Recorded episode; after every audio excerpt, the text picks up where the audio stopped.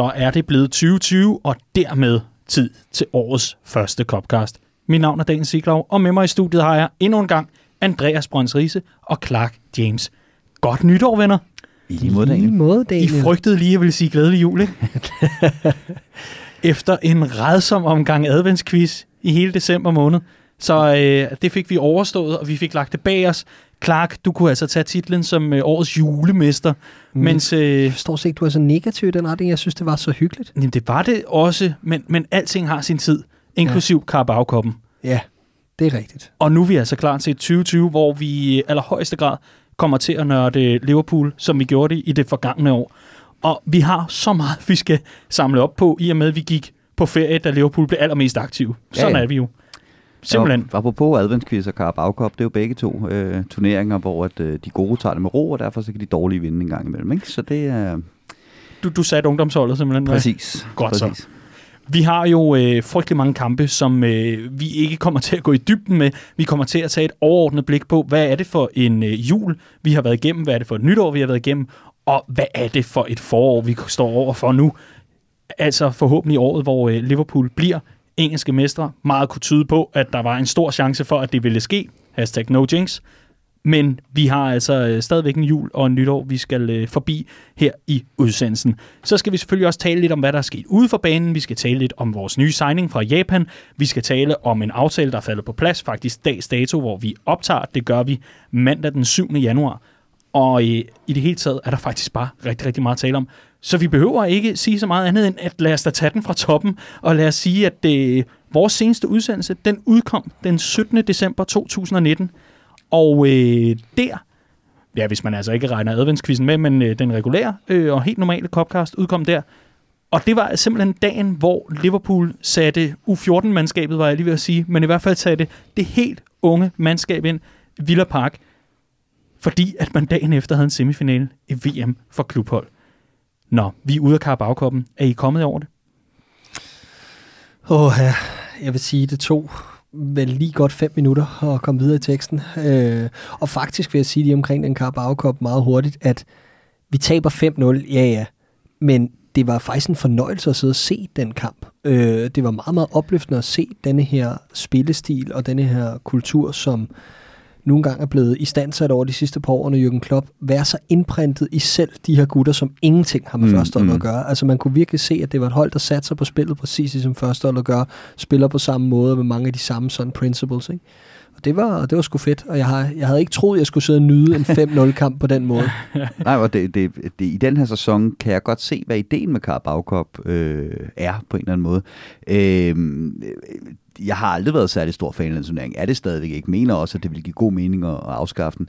Men når vi er i et øh, toprace i toppen af ligaen, hvor der er så lille maven for at lave fejl, så er det altså bare en fornøjelse at sætte sig ned og se noget fodbold, hvor det er jo bange for den ene ende til den anden, og hvor altså, at den, den her nulfejlskultur, vi har, vi har skabt inde på banen, øh, så, som, som Liverpool praktiserer, laver så få fejl, når vi spiller liga. Det der med bare at have nogle unge spillere, der, øh, der går til den, og Chubang, øh, det, det er en fest. Altså, det er det sgu. Jamen, det er lidt altså en 12-talspige, der sætter den ordblinde lille søster ind til Jamen, en retskrivning. ikke? Altså, Som en ven, der holder med Arsenal, sagde det, efter den fantastiske kamp, vi havde mod dem. Øh, bagefter kampen følger, jeg havde brug for en smøg, og jeg ryger ikke. øh, altså, Ja, jeg, jeg synes også, øh, meget, meget morsomt er det jo også at se kulturforskellen jo også. Altså man kan godt mærke, at der er en kultur, og der er jo selvfølgelig også en spillestil, der er indprintet, men, men det er også, at man går ud og rep- rep- repræsenterer Liverpool. Men man er trods alt ikke ældre end, at mange af spillerne efter kampen kørt hjem med deres forældre. Ja, det synes ja, jeg et sted, det kan noget. Og, og, og, og så vil jeg bare lige sige, at en kæmpe overskrift for den kamp er, at øh, vi taber 5-0, vi dominerer alt det her, men hvor tit er det, at du ser et hold tabe 5-0, og samtidig have den bedste spiller på banen, som samtidig er den alleryngste. ja. Det var virkelig, virkelig utroligt at se Harvey Elliott i den Ja, kamp. ja, ja. Ja, der er krummer i den dreng. Ja. Det er der altså virkelig. Og det altså hvis man kan trække en parallel til, øh, til Everton-kampen, som vi vender tilbage til, som vi lige har været igennem her i weekenden, til de fest apropos. Øh, så det, der jo skete i den der øh, Villa-kamp, det var, at Liverpool var klart bedst på bolden. Dominerede mm. fuldstændig. Øh, man kan tydeligt se, at de her spillere, de er eddermame skolet til en smuk omgang pasningsfodbold. Har det der sådan øh, udtryk, hvor flere af dem, det føles som, at de danser hen over banen. Ikke? Men når de så kom ned i de to felter, så, så tabte de på fysikken simpelthen. Ikke? Altså, øh, Villa får scoret på de rigtige tidspunkter, og vi har en målmand med, der ikke må tage med hænder eller et eller andet. øh, og derfor så ender vi med at tabe 5-0, som er et, et, flere mål for stort på en eller anden måde, og på en anden måde er det det bare heller ikke rigtigt, for det var bare nogle season professionals, øh, der gik ind og udnyttede og var kyniske og skarpe på de chancer, de havde, mens at, at Liverpool kom ligesom til kort fysisk. Øh, nok også fordi vi, vi manglede lige den der rutinerede angriber op foran, der kunne holde lidt på bolden. Vi havde en 16-årig spiller, der stort set ikke har spillet for U23. Vi, vi manglede nemlig vi manglede de der en, en mand i hver kæde, Præcis. og det er det der og forskellen det, på, ja, på Everton-kampen. Ikke? Altså, der er en, der ligesom redder den som sidste skanse i Adrian i den mm. kamp, og så videre, så videre. Men i hvert fald, øh, den var til jer, Aston Villa. I kan bare betale øh, tilbage en anden dag. Øh, det kunne eventuelt være i vores indbyttes opgør i løbet af foråret. Så, øh, så, så alt tilgivet, lad mig, lad mig sige det sådan. Jeg tror ikke, vi behøver en tjeneste for Aston Villa. For Nå, men, men prøv at klare, vi har brug for alt nu. Ikke? Ja. Nu venter i 2020, hvor vi, altså hvis, hvis man kan få en tjeneste, så skal man bare tage imod den. Øh, lad, os, lad os ikke være for fine til det. Og lad os heller ikke være for fine til at øh, sige, at dagen efter det her opgør, så øh, er Liverpool altså klar i Katar ganske vist med de voksne.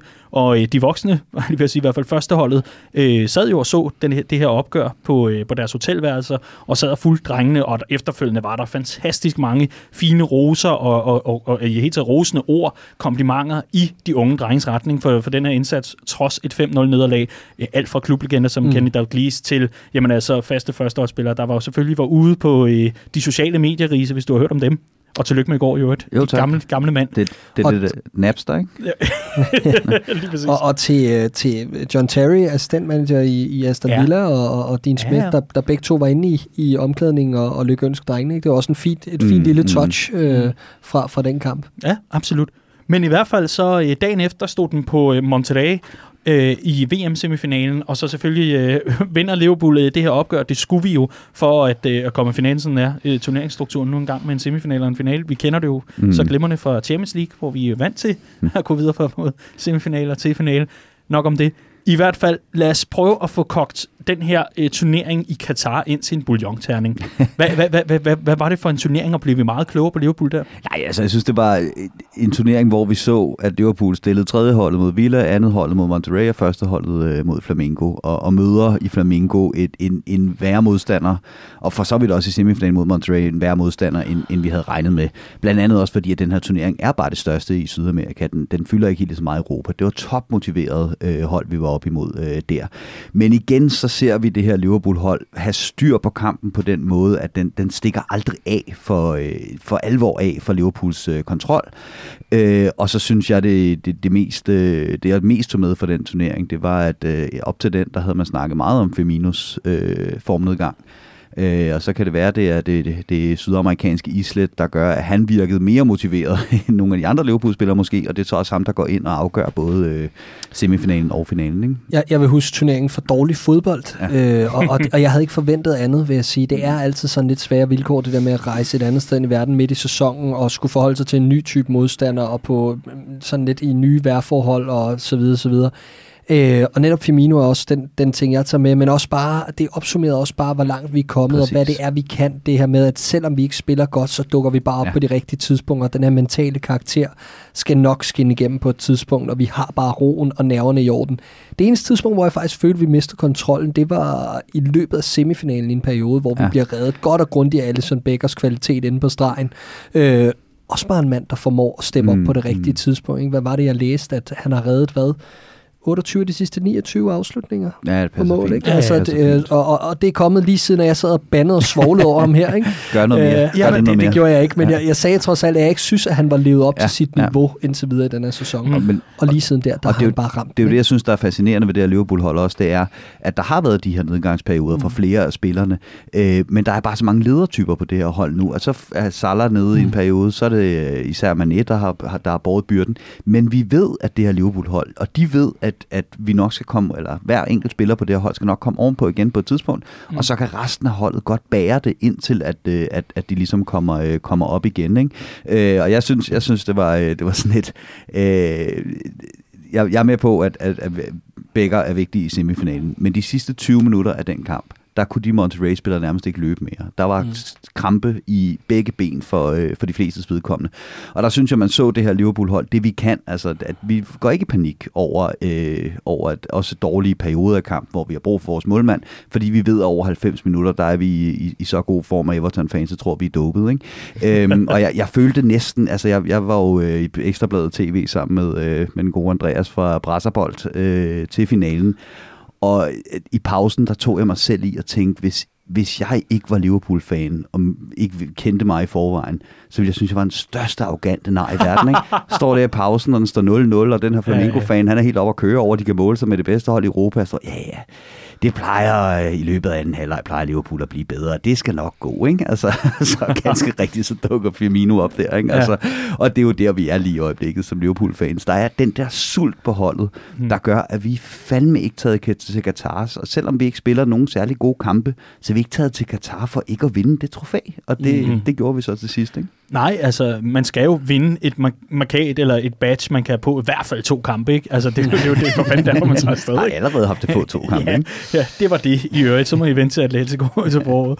Men øh, øh, det, det, var jeg egentlig gerne vil hen i forhold til at, at få lavet det her øh, wrap-up, eller recap, om man vil, af den her turnering. Det er langt hen ad vejen. Øh, altså, der er jo ingen, der kan tage fra os nu, at øh, det er en international treble vundet i kalenderåret 2019. Altså en, en, en, øh, en treble, hvor man uanset hvor man er draget hen i verden, ikke på eget græs, altså på, på engelsk græs, men, men, men uanset hvor man er draget hen, har man simpelthen vundet det, man, øh, man, man har spillet sig i finalen i. Supercup, det, det giver lidt sig selv, i og med at adgangsbilletten kom fra Champions League er det ikke lidt, Liverpool har ligesom overtaget hele verden nu for alvor? Vi er vel verdens bedste fodboldhold lige nu? Vi er verdensmestre, så det er vi da. øh, jamen, det kan man da grine nok så meget af. Nå, det, men... det, det er vi jo, og, og, og der skal jo noget til at kvalificere sig dertil, og det er ikke en selvfølge, at man bare vinder den her turnering. Altså, vi har aldrig gjort det før. Hvad var det? Var det fjerde forsøg? Ja. Det tror jeg, Independiente, Flamengo og Sao Paulo har vi tabt til tidligere, ja, ikke? Ja. Øh, og, øh, og, og vi har også set Manchester United glide i spinaten øh, tidligere til, øh, ved de her turneringer. Så, så det er ikke bare en walk-over at, at, at få det her badge, fordi, som jeg var inde på til at starte med, der er bare så mange ting, der spiller ind. Ikke nødvendigvis kun modstanderens kvalitet osv.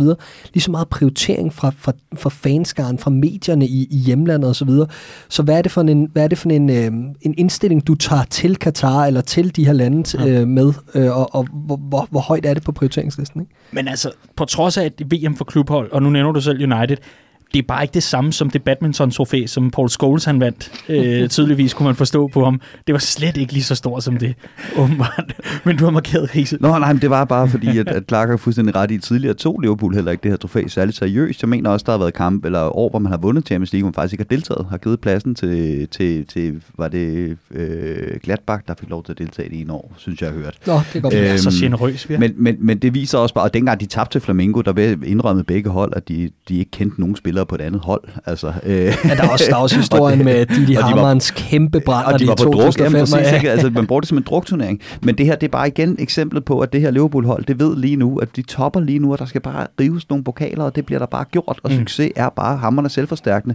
Og så synes jeg egentlig, at der, hvor vi viser, at vi er verdens bedste hold, det er ved at tage hjem direkte efter den her Absolut. turnering, og så lamme Theo nummer to i Premier League på jamen, udebane. Jamen, det, altså, det, det, det er der, hvor man virkelig sætter trumf på. Ikke? Altså. Og inden vi lige rykker videre til det, ja, så, vil, så vil jeg bare lige øh, sige, at vi, vi havde nogle arrangementer i forbindelse med de her, øh, de her VM-kampe. Øh, og blandt andet inde på, øh, på, på Poppen i København til finalen. Du var inde på det med din optræden i Ekstrabladet TV. Men det er egentlig bare vil fremhæve for det her, fordi øh, langt hen ad vejen var det et rigtig sløjt stream, vi så kampen på, og, og en masse andet. Men, men det jeg bare lige vil fremhæve fra, øh, fra, fra det arrangement, det var, hold kæft, hvor var der en herlig stemning ja. med de her øh, øh, flamingo-fans. Jeg anede ikke, at der var så mange flamingo-fans. Hvad, var der en 10 gutter eller sådan noget, ja, ja. som havde fundet vej til Poppen i København? Øh, og, og, og der, var, der var bare super fed sådan øh, venlige drillerier, og samtidig krammer og god stemning efter kampen. Og, ja, ja. Det var fandme fedt. Ja, altså over øh, melodien øh, til, til Jamaica, Jamaica, Jamaica, bliver det til Flamingo, Flamingo, Flamingo. Øh, Jeg ved ikke, om øh, geografien ikke lige passede ordentligt over i, i hjørnet af poppen, men, øh, men ikke desto mindre, der blev sunget sange til dem, positive sange og alt Ja, muligt ja. andet. Og, og ja, øh, apropos Sløj Stream, altså den stopper, når vi scorer det ene Det mål i, i kampen. Det, Jesus altså, det, Kristus. det afgørende mål i VM-finalen blev afbrudt øh, Ja. af, af, af et hack. Det næste, jeg ser, det er, at øh, Firmino står uden trøje på over i hjørnet, og så røg der bare i loftet. Åh, oh, ja. Hold kæft, mand. Jeg, jeg tænker, sådan en buffer, når det egentlig er ekstrabladet tv, kunne man ikke have smidt en side 9 pige ind, eller et eller andet, mens den står og loader, eller et eller andet. Altså, come on. Nå, i hvert fald, øh, det var ikke særlig tilfredsstillende, men øh, Vi håber, det er. Ekstrabladet plus plus plus, der har rettigheden ja, næste men år. det, det håber vi. eller BT buffering. Nå, vi skal øh, tilbage til... Øh, til Storbritannien. Vi skal i hvert fald tilbage til, til Liverpool og øh, til Premier League, fordi vi tager fra VM for klubhold, tager vi direkte tilbage, og så nævner du selv Lamme Tæver, nummer to i tabellen, øh, Leicester under Brendan Rodgers. En kamp, hvor jeg øh, må sige, at øh, jeg holder jo rigtig meget øje med, hvad bliver der talt om rundt omkring i øh, Facebook-grupperne øh, til de respektive afdelinger, øh, som, som ligger inde på Facebook. Og er du ikke medlem endnu, både af Redman Family, men altså de her lokalgrupper, der er, bliv det endelig i, i den lokalafdeling, der er nær dig. Du kan også tillade dig selvfølgelig at hoppe ind i andre, hvis, hvis det er det. Men, men i kommentarspor og alt muligt andet, jeg kunne mærke, at den der glæde over at vinde VM for klubhold og dermed blive verdensmestre, hvilket man kan kalde os, det er vi jo, den alligevel havde en bismag af nervøsitet, fordi lige om lidt, der ventede nøgleopgøret mod netop Leicester City.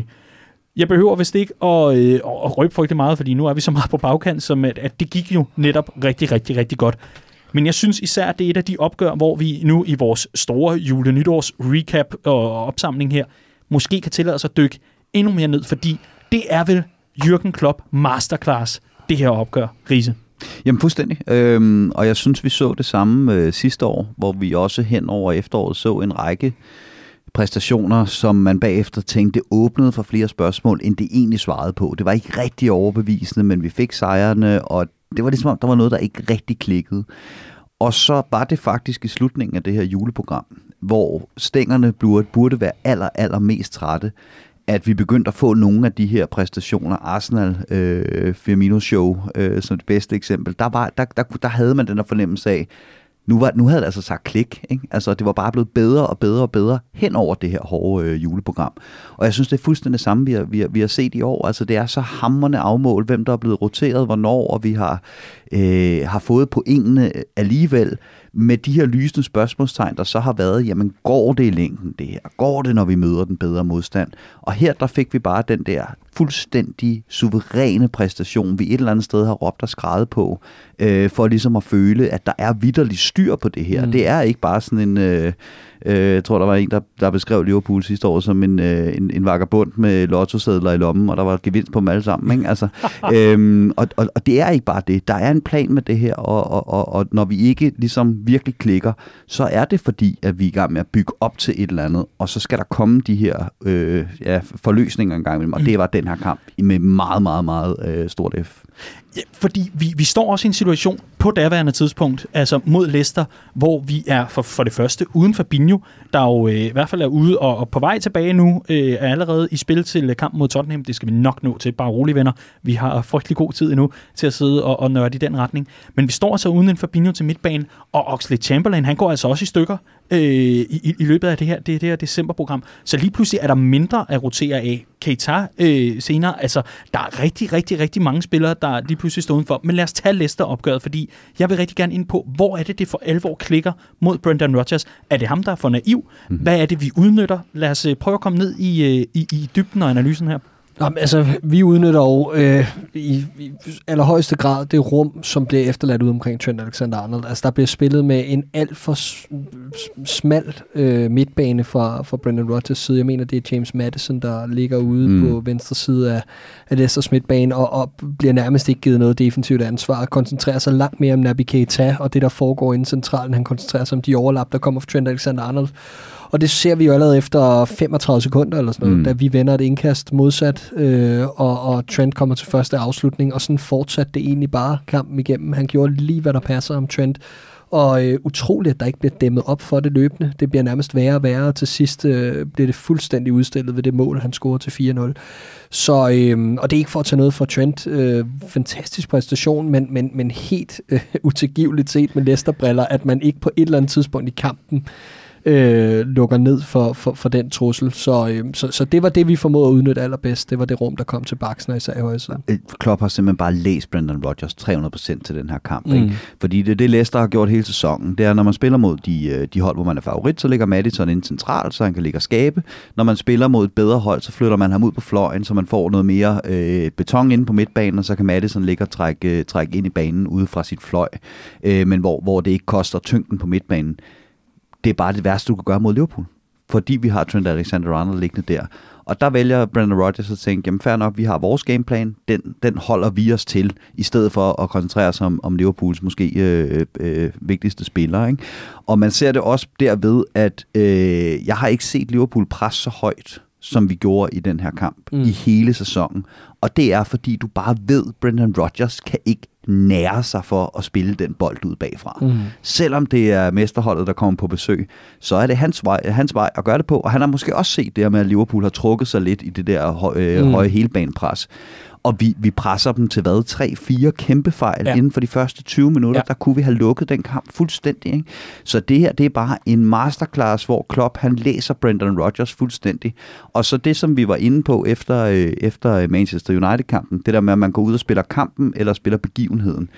Her der gik vi ud og sagde, at det her det er godt nok nummer to på udebane i Premier League, vi spiller mod. Men det er også Leicester det er den kamp, vi skal spille. Det er mm. kampen mod Leicester, det er ikke kampen på udebane mod nummer to i Premier League. Og det var det, vi gik ud og gjorde fuldstændig. Ikke? Helt sikkert, og altså total øh, domination fra første til sidste sekund i kampen. Det var virkelig, virkelig imponerende, og for mig var det det var virkelig det, der cementerede, at vi er så langt foran de næstbedste i den her række i første halvdel af sæsonen. Det var ligesom det, der lukkede det kapitel. Ikke? Øh, mm. og, og, og ja, Ja, og statistikkerne talte vel også for sig selv bagefter.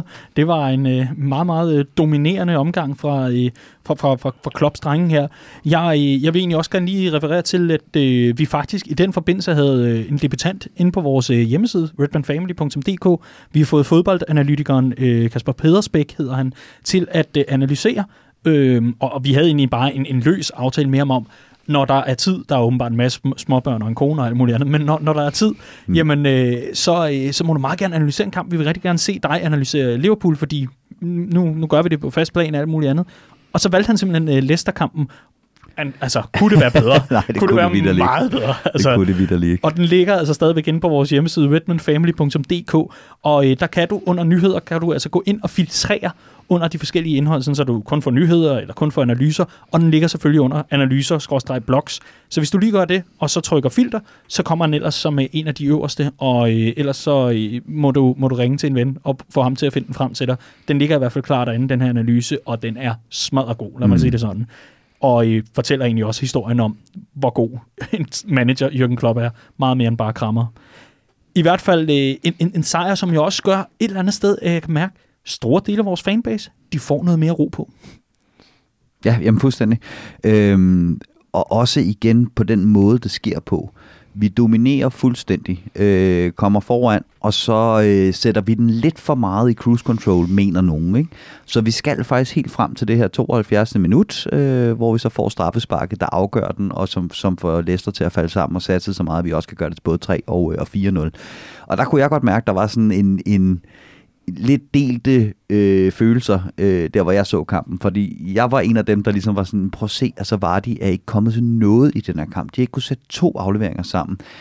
Øh, det virker kontrolleret stadigvæk, hvor man tidligere havde grund til at være nervøs, hvis vi kom frem til det, mm. til det 70 minutter, uden at have afgjort mm. den. Så jeg, jeg mærkede sådan en ro i, i maven, og den så bliver til både 2, 3 og 4-0 der, der, der følte jeg lidt, at selv de værste øh, kritikere og skeptikere, de, øh, de måtte også øh, ligesom overgive sig der og sagde, at det havde faktisk været mm. kontrolleret hele vejen igennem. Mm. Når vi nu gennemgår alle de her kampe, så kan vi jo heller ikke se os fri for os at kigge nærmere på nogle tendenser. Nu er vi inde på uh, Trent for masser af plads. Hvad betyder det? Hvad betyder han som playmaker? Og nu altså også som målscorer i det her opgør. Men vi skal jo selvfølgelig også ned i bagkæden, hvor der er en fyr, der mm. vidderligt er trådt i karakter, og for alvor har grebet sin chance nu, hvor både Dejan Lovren og Joel Matip ikke øh, har været tilgængelige længe. Det er Matt Phillips. Ja, lige præcis. For nøjs er der tilbage, Clark. Selvfølgelig Joe Gomez. Mm. Skal vi ikke lige prøve at sætte nogle ord på ham? Fordi øh, jeg synes efterhånden, at øh, han er ved at være tilbage til øh, the good old Joe, som jeg kender ham. Det er som om, der var sådan et moment under den VM-turnering i Katar, hvor man sagde, der klikkede det. Mm. Altså, fordi før det var det virkelig øh, ude af rytme og øh, sådan hakkende, og han kløjs nærmest i bolden nogle gange, når han havde den ved fødderne. Ikke? Øh, men lige pludselig så kunne man bare mærke, at rytmen var tilbage, og, og siden da, det er virkelig få fejl, der er blevet begået. Han har en enkelt situation med Jamie Vardy, hvor han trækker et gult kort, hvor han lige kommer på den forkerte side. Det er måske det eneste, jeg kan sætte på ham over de sidste 5, 6, 7 kampe. Ikke? Altså, øh, et mål indkasseret i de sidste ni kampe, mener jeg, han har spillet. Ikke? Altså, det er, det er virkelig fortrinligt. Øhm, så han er tilbage, helt sikkert, og jeg synes, han viser lige i øjeblikket, at han er det absolut bedste match til Virgil van Dijk, øh, øh, når han er klar og når han spiller. Øh, så er det helt store spørgsmål bare, kan han holde sig fri af de her skader? Fordi han er jo ikke en injury-prone spiller Nej. i klassisk forstand. Han river ikke for strækninger, han hiver ikke alt, alt det der. Han har bare været super uheldig med nogle større skader. Men det kan også bare sætte en stopper for en masse ting, fordi det mm. resulterer i følgeskader, og det gør, at han har misset en masse fodbold over de sidste par år. Nu skal han altså bygge 1, 2, 3 år på, hvor vi ikke ser de der type, den der type skader, men hvor han spiller fast, fordi så mm. kan det eddermame blive godt. Og, og vi ser og i, i den her Leicester-kamp også, hvorfor det er, de to er så perfekte som makkerpar. Ikke? Mm. Altså den der, den der fart, han har, Joe mm. Gomez, det er for, ikke fordi Van Dijk er langsom overhovedet, Nej. men Joe Gomez løber altså Jamie Vardy op den eneste gang, yes. det er ved at blive farligt øh, for Liverpool. Og så det andet, som, øh, som siger, som, som Clark nævner, nemlig det med rytmen. Ikke? Det handler også om, at det her makkerpar er faldet ind i en rytme yes. igen nu. Øh, I den her kamp, der står vi med tårnhøj bagkæde mm. mod Leicester. Det er, det er selvmord. Mm. mindre du har en bagkæde, der kan trække offsides. Præcis. Og den her kamp, der var øh, Van Dijk tilbage til sit allerbedste som styrmanden, der styrede mm. offside-kæden fuldstændig, og Joe Gomez, der bare var fuldstændig instinktivt på bølgelængde med, hvornår øh, han skulle være den der 10 cm foran Van Dijk, der gjorde, der blev offside. Det var, det var simpelthen en masterclass at, at kigge på. Og, og så er der, der er også bare de forskellige typer forsvarsspillere, vi har ved siden af Van Dijk, fordi Matip komplementerer selvfølgelig også Van Dijk, men på en anden måde. Ikke? Han er god med mm, bolden og mm. lidt undervurderet på den måde der, og så har han en god offensiv trussel på dødbolde. Det samme er Dejan Lovren i forhold til de mm. offensive dødbolde, og ellers bare en god duelspiller. Men Joe Gomez, han har den her, han kan både løbe folk op i bagrummet, men han kommer også forrest på bolde, der spilles ja. op i fødderne på angriberen, og det, han har bare nogle egenskaber, som gør, at det ser enormt nemt og kontrolleret ud. Og så kigger man bare på statistikkerne nu. Ikke? De har spillet 17 Premier League-kampe sammen i sidste og nuværende sæson som centerback markerpar. 12 clean sheets, mm. 5 mål indkasseret, 5 mål i 17 kampe, 12 clean sheets.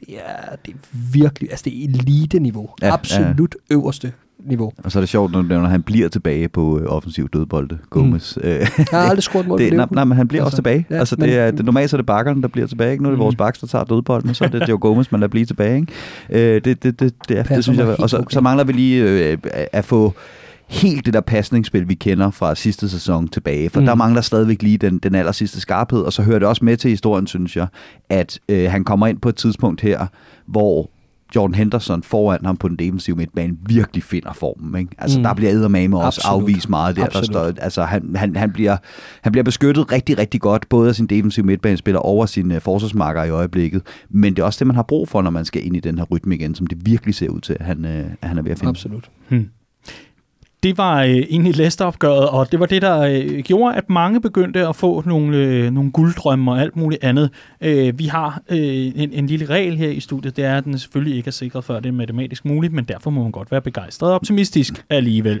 Ikke desto mindre, så kunne jeg godt mærke, at øh, guldfeberen for alvor begyndte at rasere øh, i, i fanbasen, og med god grund, med sådan en slags øh, præstation som øh, den mod Leicester, jamen øh, så, er man jo, så er man jo rigtig langt. Det var i hvert fald uh, Boxing Day, og uh, lige på den anden side af en, en kort puspause, så er vi altså tilbage med uh, analyser af henholdsvis kampen mod Wolverhampton, Sheffield United og Everton. For var der offside mod Wolverhampton? Det var det store spørgsmål efter den 29. december. Det altså, var, var dagen, der var, der var løbet ud hold nu op, der fik vi det bedste fra øh, systemet, vi, vi lærte at holde rigtig meget af i 2019, og et system, der øh, for alvor har kastet øh, et, et par bemærkninger øh, i vores retning, må jeg sige. Jeg, jeg synes efterhånden, at jeg er blevet sådan kendt som at være enormt hissig, når vi kommer ind på det her emne. Det kan jeg overhovedet ikke genkende. Jeg vil bare sige, at øh, hvis der er offside, så er der offside. Og det var der mod Wolverhampton tydeligvis. Og så siger jeg ikke meget mere. Ja, man kan ikke kun være lidt offside, vel? Nej, det er jo det. Ja. Det er enten eller. Altså Brexit Præcis. means Brexit, og offside betyder offside. Er du også lidt gravid eller hvad? Ja, præcis, ikke? Ja. Mit absolute hadeargument. Men jeg, øh, Bliver du tit spurgt om det? Jeg synes, jeg læser det ind imellem okay. rundt omkring. Ja. Men øh, ja. Ja. Øhm, nej, men vi så det, jeg tror det var Jim Carragher, der sagde, vi så det bedste og det værste fra VAR-systemet øh, øh, på, på, den, altså på, på ganske få minutter faktisk, i forbindelse med den Wolverhampton-kamp, ikke? Og jeg- altså, øh, uden at det skal gå ned ad den sti og sådan noget, så, så er det bare, jeg kan virkelig ikke, jeg tror det var første gang, jeg virkelig tænkte, hold kæft, hvor har spillet ændret sig. Altså sådan virkelig fik den lige i fjeset, da jeg sad og tænkte, ej, det mener I ikke. Da Wolverhampton udligner. Altså man sad sådan, Mm jeg havde en mærkelig smag i munden, som var sådan, ej, de burde have fået det mål. Den skal man kraftedeme ikke sidde med som fodboldfan. Altså at, sidde og tænke, at det andet hold burde have fået det mål, kom nu. Så, så det, det, var en, det var en lidt bizarre oplevelse, men, men hvis vi går væk fra det, så en super vigtig sejr efter et så hektisk program, og ovenpå den kamp i Leicester, og ovenpå at Wolverhampton lige havde fået en kæmpe skalp mod Manchester City få dage forinden, og øh, kom med alt det i ryggen, så var det virkelig vigtigt at, at mm. bare lukke af bag til at, at hive en smal sejr på hjemmebane. Men øh, der er det jo så, jeg må høre, var det ikke det, man kalder en vaskeægte arbejdssejr? Jo, fuldstændig. Øh, men igen også sådan en, øh, en, en sejr, øh, som vi bare ikke fik tidligere. Øh, og, og Wolverhampton er vidderligt det her hold, der er øh, for mig at se måske den største bananskrald i Premier League, ikke? fordi den måde, de spiller på, er bare så eminent sat op til at få resultater mod de, øh, de store hold. Øh, og det, ja, altså, jeg er også helt enig. Altså det mål, det skal, det skal de have, men det får de ikke. Nej, det de ikke. Øh, og så, så får vi det ene mål, der gør, at vi vinder, øh, vinder den kamp. Ikke? Er I Øhm, også begyndt at skrive Liverpool med, med A? Jeg har bestilt t-shirten. Ja, det er godt. Ja. Skide godt. Ja, ja, nej, jeg, ja, altså, jeg gider slet ikke den diskussion. Altså, det, det, der irriterer mig mest ved det, det er jo for fanden, at vi burde have diskuteret VAR for to år siden. Og der var der ikke nogen, der gad, vel? Fordi der var man enten øh, imod... Øh, Retfærdighed. VAR, ja, fordi man var, havde retfærdighed og mente, at uretfærdighed var selve charmen ved spillet. Øh, eller også så var man øh, for VAR, fordi man var træt af dårlige dommere. Og ikke nogen, der gad sat sig ind i, hvad systemet var, eller kunne, eller hvad øh, downsides ville være, vel? Altså, det var der, vi skulle have haft den diskussion. Det er fandme utroligt, at det kommer så meget bag på folk, Ja. at, øh, at det så, kan. Det, så, det kan. Så, så er det sjove ved hele diskussionen omkring Liverpool og VAR er også bare, det er øh, toppen af selektiv hukommelse. Ikke? Altså, præcis. Øh, og vi kan jo blive ved. Det er jo sjovt, at det aldrig nogensinde, og det bliver aldrig i verdenshistorien nævnt, at øh, Sadio Mane bliver røvet Nej, for præcis. et, øh, en, en friløber i overtiden af VM-finalen Ja, i Katar. ja, ja. For det mest åbenlyse røde kort, jeg i mit liv har set, men, Ja. men det snakker vi ikke Nej, om, nej, og det nej. havde vi heller ikke gjort, hvis det var gået galt. Vel? Nej, men det, Så- det var så- fordi streaming gik igennem det. Ja. Heller ikke til så, VAR-systemet. så, så altså, det er, det er sådan en ting, man hiver op fra, fra modstanderfans side og så Ja. videre, når, når, det, når der ikke lige er andet, og når man efter by all means vil gøre alt for at stoppe det her tog, der Mm. bare buller derud af i toppen af Premier League. Ja. Og kigger man på statistikkerne helt øh, objektivt, så ligger Liverpool, jeg tror vi ligger med en marken på plus to kendelser i vores favør, som måske ikke burde have været der, men, men det er meget normalt. Vi ligger sådan lige over midten i Jo. forhold til de andre Premier League-hold. Og, ja. Ja, jeg synes heller ikke. Altså, det, det, jeg synes, jeg primært tager med mig fra den diskussion, og som jeg har lagt mærke til, jeg faktisk synes er lidt interessant, det er, at de to, vi så har fået mod os, det er Firmino og Mané, øh, de her øh, armhule offsides på meget, meget vigtige tidspunkter. Men det her Liverpool-hold, altså, da, da den går imod Mané der, man kan bare se, at han, han gestikulerer ud til både fans og medspillere. Lad den ligge videre, ikke? Altså, Yes. kom videre på det her. Nå, men vi, øhm, vi har da Øhm, også en på Old Trafford, hvor Origi burde Ja, ja, ja, haft frispark. Og, altså, Præcis, men, men, men det her, altså jeg tror, det er, at Brendan Rodgers har ude at sige noget med, at, at man skal træne nu øh, mere mentalt på at tro, at man har opnået noget, og så få det taget fra sig igen, uden at lade det gå så meget på True, øh, true. im- imod, at det påvirker resten af, øh, af, øh, af kampen. Ikke? Mm, og så har der han været har joke. Premier League-trofæ, som Ja, han det- kan bruge som eksempel. så har der været joket meget med det der med, at, man, at det, han siger, nu skal I alle sammen have is. Nej, I skal ikke, I skal løbe maraton. øh, eller et eller andet, ikke? Hvordan man træner det her. Men, men, men jeg synes bare, man kan se på det her, det her Liverpool-hold. Altså når der så har været de her varekendelser imod, eller for, eller det hele har været kaos, sådan, så virker det bare som om, at, at jamen, lad det gå. Lad det gå. Ikke? Mm. Altså vi, vi, vi kører videre. Ikke? Og det, det, det er endnu et testament til den her fantastiske mentale styrke, der er på Helt det her klart. Jeg kunne, ja, og man, man kunne jo bare følge med, og sociale medier er, hvad sociale medier er. Det er, øh, som øh, Ricky Gervais meget rigtigt har sagt i øh, flere omgange, at øh, sociale medier er jo bare altså toiletvægge øh, fra hele verden, man, man kan sidde og læse med på. Der, det ændrer ikke rigtig noget. Nu er det bare alle steder. Men øh, man kan i hvert fald også øh, lægge mærke til, at øh, tidligere Premier League-vært øh, vært Dan Sørensen, øh, Dan Hirs Sørensen, verdens mest karismatiske menneske, altså alle andre go home, øh, overhovedet ikke, øh, altså, han, han ligner ikke en regnværsdag, det gør han ikke. Jo, han gør. Men han øh, var jo ude at sige, at nu har spillet fuldstændig ændret sig. Altså, så, så Liverpool vandt ikke et rigtigt mesterskab, fordi sjælen og alt, det, det var en helt andet spil nu. Mm. Og det forklarer måske, hvorfor han også har været på håndboldprogrammer over i Jylland. Men nok om det, nok om den her Sørensen. Jeg vil bare sige, var er var, og det var til vores fordel, og vi har også haft det imod os. Og sikkert et dejligt system. Og Martin Atkinson dømmer mod Tottenham. Ja, yeah, glædelig jul og godt nytår. Vi skal altså videre til næste opgør, fordi der er ikke meget mere positivt at sige omkring her, Wolverhampton. Du kan godt mærke vi, vi skal nemlig videre fra Wolverhampton. Det, det nytter ikke noget. Vi har besejret dem, og vi har brugt øh, snydetricks og alt muligt andet. Vi skal til kampen mod Sheffield United. Fordi, Clark, jeg ved, at det opgør for alvor var øh, det, der triggede noget rigtigt hos dig. Ja, det var der, hvor jeg blev overbevist om, at øh, vi går sgu hele vejen. Og det, det, er, det, det, det, det gav mig virkelig ro i maven. Øh, den kontrollerede indsats oven på det program, og med de skader, der hobede sig op, og med den tricky modstander osv. osv. Den måde, vi vandt på, var simpelthen bare så gennemført det, vi ønskede, vi kunne blive til da Klopp tog over på et eller andet tidspunkt, fordi vi havde været vant til så mange op- og nedture, så mange rutsjebaner, øh, hvor at øh, når vi skulle vinde, så var det med 4-3 og 5-4 på, på dage, hvor vi bare gerne ville vinde 2-0 og bare skrue helt ned for dampen og, og, og se en kontrolleret indsats. Ikke? Det her, det var øh, prime example på et, en kontrolleret indsats øh, fra start til slut. Øh, aldrig i fare, fuldstændig solid defensiv. Vi gjorde lige nøjagtigt, hvad vi skulle. Øh, score på de helt rigtige tidspunkter i starten af kampen, og ellers så nogenlunde midt i anden halvleg, øh, for vi lukkede kampen på det helt rigtige tidspunkt, og Sheffield United var aldrig i nærheden af noget som helst. Vi øh, skruede ned for øh, tempo, vi skruede ned for arbejdsbyrde osv., når vi skulle. Holdt på bolden, spillede den rundt, og øh, jamen, jeg, jeg var bare så imponeret af den her både modenhed og øh, kvalitet foran kassen, når det galt, og det her med at lukke af bag til, og ja, jeg kunne blive ved. Altså, det her, det var, det var overbevisende for mig. Jeg tror ikke, at vi render ind i nogle af de der bananskralder øh, øh, fra nu af til mig. Mm-hmm. Mm hvis der var nogen, der var i tvivl om, øh, Sheffield United er enormt øh, fedt bekendtskab for Premier League, ud over Chris Wilder og hans mandskab, så for deres fans, der jo simpelthen i løbet af, af, af opgøret her synger Champions mm-hmm. of League One, You'll Never Sing That. Mm-hmm. Det synes jeg et eller andet sted, det, det kunne også noget, der var rigtig, rigtig god stemning på dagen.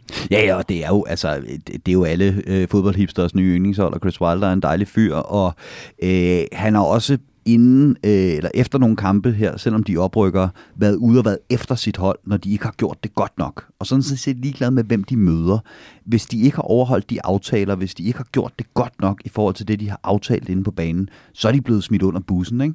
Han er sådan rigtig, øh, rigtig øh, nærmest arketypisk Yorkshire øh, øh, gammel bitter mand sur, øh, når han endelig er det. Ikke? Øhm, og efter den her kamp, der gik han bare ud og sagde, det her det er verdens bedste hold. Hvad, skal, hvad, hvad vil du have, jeg skal stille op med det her? Mm. Og det er, altså jeg elsker øh, øh, Chris Wilder, hvad han har fået der Sheffield-hold, og, og, og har fulgt dem nogle år også i Championship, fordi at, at de har en fed måde at spille på, og de har nogle innovative idéer det her, det var muligvis det ringeste, jeg nogensinde har set. Det passer ikke, men det ringeste, jeg har set den her sæson for et udhold i, øh, på, på, på Anfield. Men der var ikke et ord, der gik på hans eget hold, fordi de blev bare gjort dårligt af et Liverpool-hold i fuldstændig vanvittig øh, form. Han, han nævnte det med en, med en fodnote, at vi, det var ikke godt nok nej, i dag, nej. men fokus var på Liverpool Præcis. helt, helt med jeg tror også noget, der er værd at tage med fra de her opgør mod Wolves og Sheffield United, er, at vi er nået dertil nu med det her Liverpool-hold, hvor at man kan se, at modstanderne er begyndt at tænke, vi kan lige så godt spare nogle stykker i dag, fordi ja.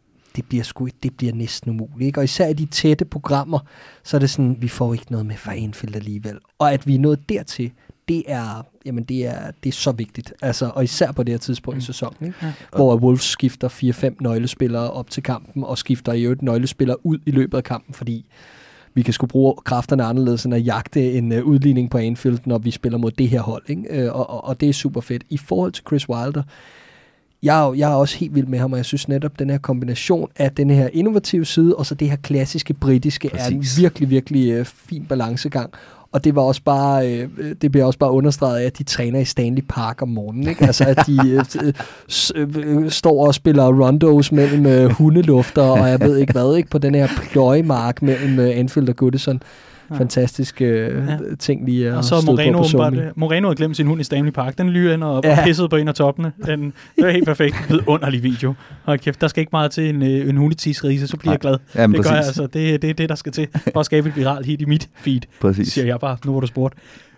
Ikke desto mindre, det her, øh, det her opgør mod Sheffield United er for mig også øh, lidt interessant i forhold til, at Liverpool, vi taler meget om kontrol og så videre, jeg synes i høj grad, jeg lagde mærke til, at der var noget med tempoet. Ja. Altså i forhold til, hvordan man dirigerede det, og hvordan man skruede op og ned, hvis du vil sætte på på det. Jamen, jamen jeg, jeg, var, jeg var helt op at køre efter den her kamp. Altså jeg kunne simpelthen ikke øh, få armene ned igen.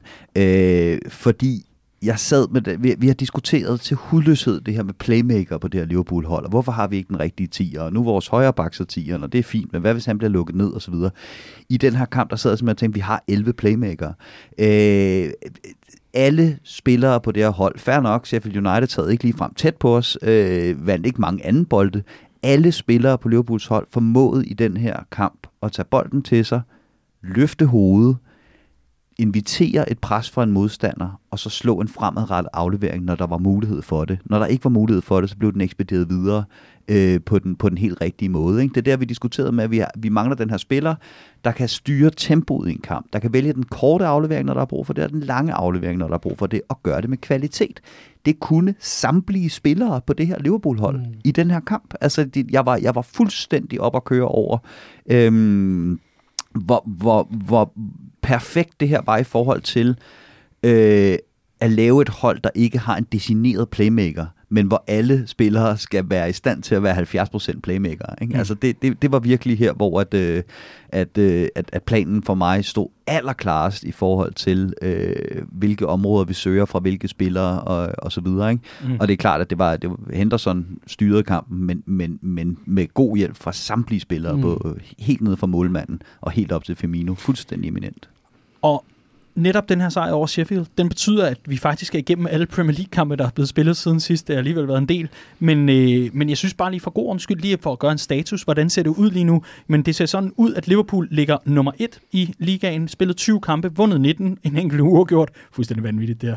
Øh, 49 mål scoret, 14 imod, og så altså en point øh, totalt på 58. På andenpladsen ligger Leicester med en kamp mere, og det skal altså siges, Liverpool har spillet 20, alle andre har spillet øh, 21 på nær West Ham selvfølgelig, det er vores udskudte kamp mod dem på grund af VM for klubhold, men altså øh, Leicester øh, lige efter på andenpladsen, lige efter, det er de jo slet ikke, Leicester på andenpladsen selvfølgelig, med, øh, der er 13 point bagud, og vi har altså en kamp i hånden nu. City med øh, selvfølgelig 14 point bagefter, og vi har stadig en kamp i hånden. Og, og, og oversat betyder det, at øh, vi i de sidste 18 kampe, mm. uh, softest road to the title, som man siger, er 11 sejre, 6 uafgjorte og et nederlag. Det, det garanterer titlen i de sidste 18 kampe, det vil sige 11 sejre. Øh, og, og, og det er altså, hvis Leicester vinder alle kampe, og hvis, der er tilbage. Og, øh, og, og, og man skal huske, at de har stadig City indbyrdes. Og øh, altså, der er nogle ting, der virkelig spiller ind der. Og samtidig kigger vi på Liverpools sidste 29 ligakampe, så har vi vundet 28. Det ser rigtig godt ud. Ja. Hashtag no jinx. Men altså en fornøjelse at kigge på, på den her tabel. Det, øh, det, det er sådan noget til de, til de våde regnværsdage, hvor man enten er løbet ind i Dan Sørensen, eller hvis det bare regner udenfor, at man lige kan varme sig på sådan en. Mm. Ja, ja, ja. Og jeg synes også, der, der er sket det her øh, i løbet af det her, øh, det her juleprogram. Der er ikke så mange, der snakker om, om det er overbevisende eller ej for Liverpool længere, og skadesproblemer og rand mig røven. Samtalen handler nu om, at det her Liverpool-hold er det bedste hold i verden og det er ikke... Øh, altså tidligere snakkede vi meget om, at, at Liverpool var det, det mest underholdende hold i verden under Jürgen Klopp. Øh, at, at Liverpool havde den her fronttrive, der på en hver dag kunne score tre mål, og derfor gjorde det ikke noget, man lukkede et ind og så videre. Lige nu der snakker folk om, at det her Liverpool-hold er det bedste hold i verden. Og det synes jeg også bare, man er nødt til efterhånden at sige, at det er det. Mm. Og med til det hører, arbejdssejre. Med til det hører øh, kampe, hvor at, at man måske ikke får pulsen meget over, øh, over øh, hvilepuls. Øh, og sådan er det. Men, men det hører med til at være det bedste hold i, i, i verden, og det er Liverpool bare men, lige nu. men og samtidig det, sidder det de- anerkender folk også, ikke? Men samtidig sidder de brændte børn her, ikke? Og siger, ja, Jo, jo, det præcis. ser godt ud, ikke? Altså, fordi øh, sandsynligheden for et Ja. Liverpool-mesterskab er vel over 95 procent, ikke? Altså, Jo. men vi tager den Men, med men, ro, men, ikke? men det er sjovt det der, fordi jeg, jeg synes, jeg synes det, der, der er så fascinerende ved Liverpool i øjeblikket, det er, at det er så mange ting. Ikke? Altså, Mhm. Vi snakker om, at, at, at det er kontrolleret, og det er det også, men det er det samtidig ikke rigtigt, vel. Øh, og, og vi snakker om det her med at ride på en bølge. Altså, vi har ikke tabt i jeg ved ikke hvor længe, og vi har ikke tabt de 50 kampe hjemme på Anfield. Så på en eller anden måde, så er der ikke nogen tvivl om, at det her hold rider på en bølge, men samtidig gør det det ikke, vel? Altså det her, det er niveauet for det her Mhm. Liverpool-hold. Ja.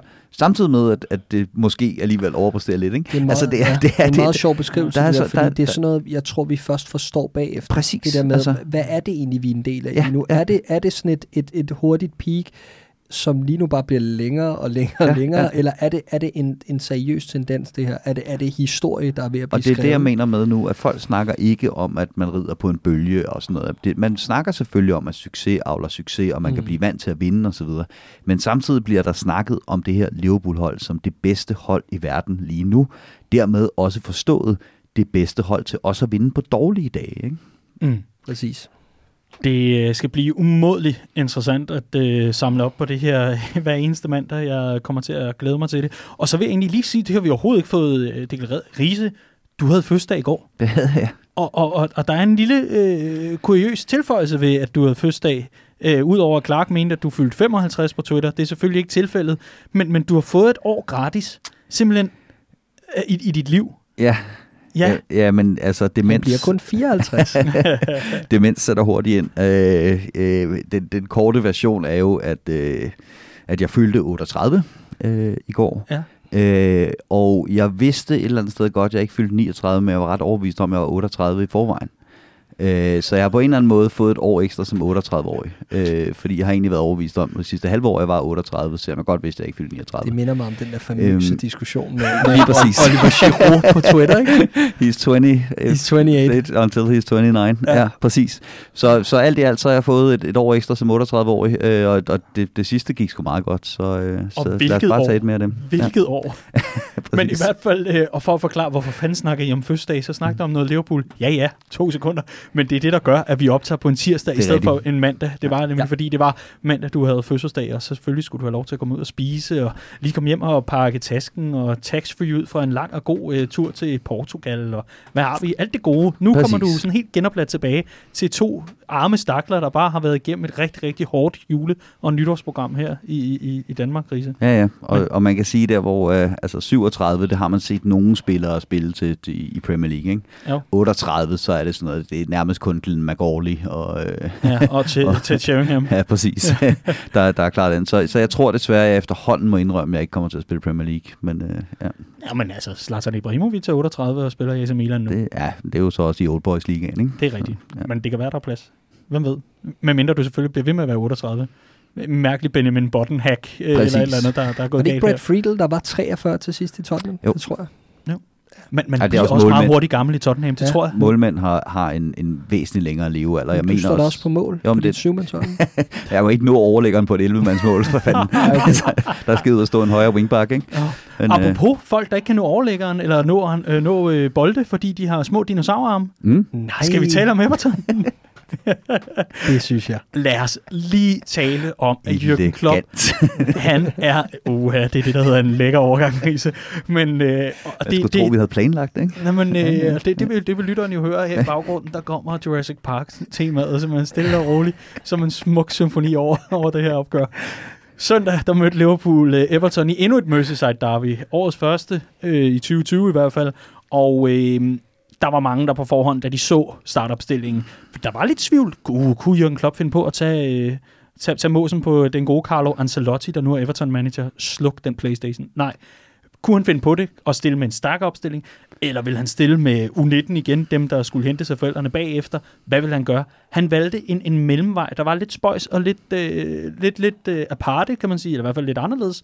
Og, og hvor en, en Adam Lallana trækker sig positivt ud. Ja, det er virkelig de tider. Og jeg har fået at vide, at vi ikke må drille Adam Lallana, så lad os bare rose mm. for det her. Liverpool spiller øh, en kamp mod Everton, hvor jeg må sige, det var der, det sådan, du havde dit Sheffield moment i forhold mm. til, at det, det her, du var mm. sikker på, nu, nu, nu den skulle ved at være der. Ja. Jeg, jeg vil sige, da jeg så det opgør mod Everton, og så, at den næste generation, og øh, hvad kalder man det, French players og alt muligt andet, slog til, da de fik muligheden, mod et Everton-mandskab i stærkeste opstilling, der var jeg overbevist om, at det, vi ser i Liverpool lige nu, er ikke bare specielt på grund af et rigtig godt førstehold, det er specielt i hele klubben. Det er simpelthen øh, rådet ned igennem, øh, hvad, hvad hedder sådan noget, grundvandet, i ude, ude ved Kirby og, øh, og Melwood. Mm. Hold nu op en kultur, han har fået bygget den gode klub. Ja. Jøsses et opgør. Det er usandsynligt imponerende. Øhm, og igen lidt eller hvor vi startede ikke i forhold til Aston Villa-kampen, at det var, det var bare tydeligt, at de her drenge har en meget, meget... Øh, øh, tydelig måde at spille på, altså, øh, som, som ligner det her første hold. Altså, jeg kan ikke huske, hvem det var, der sagde det her med, at, øh, at det, det, det var jo fuldstændig som at se Liverpools første hold, bare med andre masker på. Jeg tror faktisk, det var Mikkel Bischoff, der mm. sagde det øh, efterfølgende, ikke? At, at man kunne se, at rollerne var bare defineret på samme måde. Alle ved, hvad de skal, og der er bare en sikkerhed i spillet selv øh, manden, vi også lidt med at snakke om, Harvey Elliott på 16, der laver usandsynligt få fejl af en offensiv spiller at være. Ikke? Øh, og og øh, også Curtis Jones, der agerer øh, Philippe Coutinho øh, 1,8. Ikke? Altså, og, øh, altså det, det er helt derned, hvor at, at det er helt imponerende, hvor øh, den her nulfejls øh, politik, eller måde ja, at spille, ja, ja. hvor du snakker om, Andreas. Ikke? Altså, den, den skinner bare igennem selv på det her niveau. Og ja, altså Everton skulle jo et bedre hold, et hold, der er vant til at vinde fodboldkampe, sætter tre mål ind i første halvleg på de chancer, de får. Men der er bare en aura omkring det her Liverpool-hold, som er, at du scorer ikke bare på Anfield. Og mm. det er blevet sådan en fire-faktor, der er... Mm det er sådan noget, man, man, man kendte tilbage fra de, de største dage øh, under Alex Ferguson hos Manchester United. Det der med, at du scorer ikke bare på Old Trafford. Mm. Vel? Altså, der, der er bare den der fire-faktor, og det er en meget, meget gylden aura at have. Fuldstændig. Altså, øh, jeg, jeg synes, der var et par ting, der var, der var meget fascinerende. Øh, og det ene der, som siger, det her kunne lige så godt første halvleg mindede lidt om Villa. Hvis, hvis, hvis Everton havde været skarpere, yes. så havde vi haft bolden, men havde, var ikke rigtig blevet farlige, og den stod lidt for åben bag til. Så havde Everton været det det, det modne tophold, eller det modne hold, der havde noget kørende for sig, jamen så havde de også scoret i mål. Der kan vi mm-hmm. så mhm. takke Adrian. Øh, helt, klart. helt klart. Men så får vi fuldstændig styr på det. Og så synes jeg, det var dybt fascinerende at se det her med, at de unge spillere var fuldstændig fantastiske. Det er jeg helt med på. Det er så der, hvor jeg et eller andet sted vil sige, der rider vi på en bølge. Kievela kommer aldrig til at spille så god en kamp igen, som og det her. Var han, god. han var sindssygt god, ikke? men vi kender også godt uh, Kievela, og det, jeg, jeg tror ikke, vi kommer til at se ham på det niveau igen. Og, øhm, og der kan man måske godt fornemme det her med, at vi er oppe at ride på en eller anden bølge, øh, hvor at der, at, altså selvtilliden er så stor i klubben, at man kan sætte de her unge spillere ind, og så spiller de som seasoned professionals. Ikke? Og så synes jeg, det var, det var en meget fin detalje, det her med, at da Midner går ud, Øh, der bytter, øh, der, der er der lidt, øh, lidt commotion, altså der er lidt usikkerhed i forsvaret, det er meget naturligt, så bytter Gomez og Nat Phillips plads.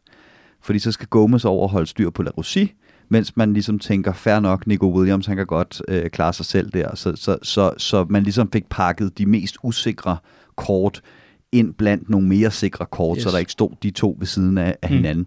Og det gik hele vejen op gennem holdet. Ikke? Altså på midtbanen, der har du en, en Lalana, som rendte rundt og dirigerede og råbte og løb, og fuldstændig vanvittig præstation af ham. Og modsat tidligere, øh, for eksempel Aston Villa-kampen, der har du så en Divock Origi, øh, som ikke er nogen gammel fodboldspiller, men han er rutineret, og han stepper op i den her kamp og tager mere ansvar på sig, blandt andet for, øh, for opspillet. Så hvor du tidligere har bare har smidt de unge for løverne, øh, måske blandet med et par håbløst umotiverede øh, reservespillere fra førsteholdet, der ved, at ligegyldigt hvor godt de gør det, så kommer de ikke ind omkring det her førstehold, de kan ikke stå nogen af, så har du den her øh, effekt, som vi har snakket om tidligere, at reservespillerne på det her Liverpool-hold, føler sig også involveret, mm. føler sig også som en del mm. af det her. De præsterer bare, når der bliver kaldt på dem. Og derfor, jeg er helt op at køre over de unge i den her kamp, og der var ikke nogen, der faldt igennem, måske bortset fra La Rossi, som jeg synes var svageste led. Øhm, men, men det var også med en, et par rigtig fine præstationer af de øh, rutinerede spillere, der ligesom skulle holde sammen på det, og også gjorde det. Og når en af de rutinerede spillere er 22 år og hedder Joe Gomez, og havde taget Van Dijk-masken på, så er, vi altså, så er det altså rimelig imponerende, ikke? Absolut. Clark, jeg, jeg kan ikke lade være med at tænke på et, øh, et interview, som øh, du øh, lige citerede løst for mig øh, mm. her et tidligere dag med øh, Curtis Jones, mm. der, øh, der sætter lidt ord på i forhold til netop det, du er inde på det, øh, mm. Riese, og det er jo en glimrende anledning til at få det her citat frem, for jeg synes, det er så godt. Mm. Øhm, I forhold til det her med at være sulten og være ung spiller og være yes. forholdet, når man nu har verdens bedste øh, fodboldhold rendende rundt inde på, øh, på ja, banen. Ja, jo, altså en skide syg øh, Curtis Jones efter kampen... Øh, øh, efter sådan en mandfolkepræstation, ikke, stiller sig op foran kamera og snakker om, at, øh, at øh, han er helt med på sin rolle på det her Liverpool-hold, og at, øh, at han spiller på verdens bedste fodboldhold, og han er bare øh, taknemmelig for at være ung, lokal knægt øh, og inde omkring det her hold, men at det også er frustrerende for ham at sidde på bænken hver uge. Mm. Altså, det siger alt, ikke? At, at med den selvtillid, og det er kun en spiller med den her type selvtillid, der kan knække den op i krogen med, med 20 minutter igen mod lokale valerne, ikke? I, som 18-årig.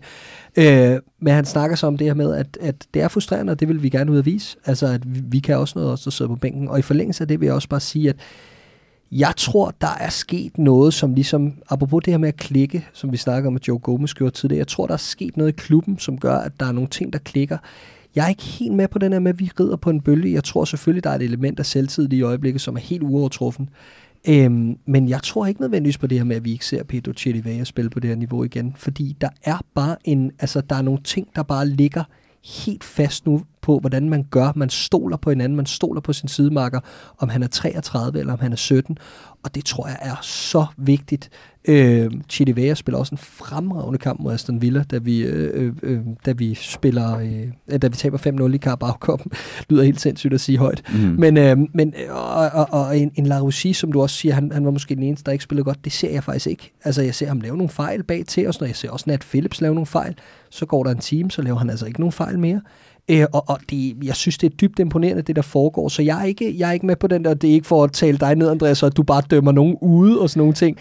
Men jeg vil i hvert fald ikke dømme sådan en som Chili Vera ude. Han har været i klubben i mange år. Lige pludselig det der med at, at være på træningsbanen hele tiden, tage noget ansvar og sådan noget, det kan lige pludselig give de her spillere vinger, og Jürgen Klopp er den allerbedste i hele verden til at give dem her vinger, så Jamen, jeg, jeg, jeg er for så vidt enig. Det, det, mm. det jeg tror, jeg øh, prøver at komme frem til som pointe, det er også, at, at nu er der meget stor øh, tiltro til de her unge spillere mm. lige pludselig. Og vi står i en situation, hvor at til sommer, der, øh, der kunne man godt forestille sig en Lalana røg. Mm. Øh, vi har en Milner, der skal udfases. Yes. Vi er ligesom nået til den sidste del af, at Klopp skal skifte ud i den yep. spillertrup, han overtog.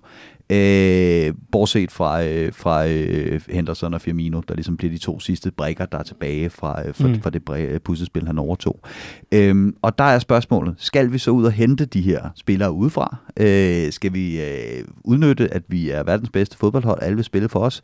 Springe nogle flere verdensstjerner ind, få noget mere øh, kvalitet på bredden i truppen, større konkurrence? Eller er de her unge spillere klar til at steppe ind på det her Liverpool-hold? Øh, og der er det, jeg bare vil mane til den besindighed, at jeg er ikke sikker på, at hvis du Nej. smider Nico Williams ind og spiller 20 Premier League-kampe næste sæson, at han så spiller den kamp, alle 20 kampe. Nej jeg er ikke sikker på, at nu står motorvejen bare klar for de her unge talenter Nej. direkte ind på det her Liverpool-hold. Der er masser af fodbold, der kan ske så meget med, med forskellige talenter. Og det er den, jeg, jeg gerne vil ind på. Men jeg er helt med på, at en Vella for eksempel, 22 år gammel, har været i klubben i 6 år. Han har været rygtet videre væk. Han har været en nøglebrik for U23. Den der mentalitet, der yes, er i klubben. Hvor at sådan en som Texeter, øh, øh, da han røg videre der, længe inden han overhovedet kunne på nogen som helst måde kræve en plads i førsteholdstruppen, der begyndte han at surmule, når han spillede 23. Det er der ikke en eneste, der gør. Heller ikke Kiribella, der, der er 22 nu. Han går ind og tager ansvaret på, øh, på 23, og bliver også belønnet for det med en kamp som den her, hvor han så præsterer. Så den der mentalitet, Klopp har bygget op, fuldstændig enig i, at den, den går hele vejen mm. ned. Vi har øh, faktisk fået øh, årets første spørgsmål, øh, som Fedt. der var øh, en, en enkelt gut, Frederik Møller, der simpelthen lige øh, greb muligheden, da vi tidligere på, øh, på dagen øh, annoncerede på Facebook, at øh, nu var vi altså øh, klar igen til at sætte os til mikrofonerne. Og øh, det fik Frederik Møller til lige at, at, at stille spørgsmålet, hvilke spillere, som var med imod bysbørnene fra Everton, tror I kommer til at blive store spillere? Jeg går ud fra, at det vel også er for Liverpool, men altså kommer til at blive store spillere, øh, Chiavella, der skifter til spansk fodbold, og lige pludselig bliver Messi. Nej, det er ikke det, vi er ude i. Altså bliver, bliver store spillere for os. Hvilke, hvilke spillere her? Og lad nu være med at nævne fem. Altså gå, gå gerne ind i nogle af dem, hvor jeg tænker, det der, det er sådan superstjerne øh, niveau, eller i hvert fald topniveau. Øhm, jeg er stadig... Øhm, jeg synes, der sker noget med Curtis Jones i øjeblikket, som er interessant. Jeg er ikke overbevist om, at han får et gennembrud i Liverpool. Øhm, men, øhm, men, men der er nogle ting, der, der virkelig rykker for ham nu, siden den Arsenal-kamp, hvor han kommer ind i, i Carabao-koppen. Der er noget ansvar, der skinner igennem, og noget, der ikke er helt, helt normalt for en knæk på 18 år. Så det tager vi med, og det mål der, det er vel, det er vel goal of the season. Ikke? Øh, også bare altså hele øjeblikket, og altså foran 8.000 øh, away supporter og skidesyg. Jamen, der, der er en helt masse i den fortælling, som er helt fantastisk. Mm. Det er den ene, der er nomineret. Den anden for mig er Nico Williams. Jeg synes, han, er, han har en energi. Han har rigtig meget klop-DNA. Øh, han er en fighter.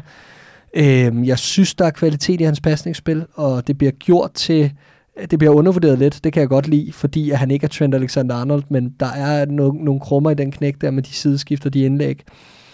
Øh, og den afslutning, vi også så i anden halvleg, der er god sparkteknik i ham der.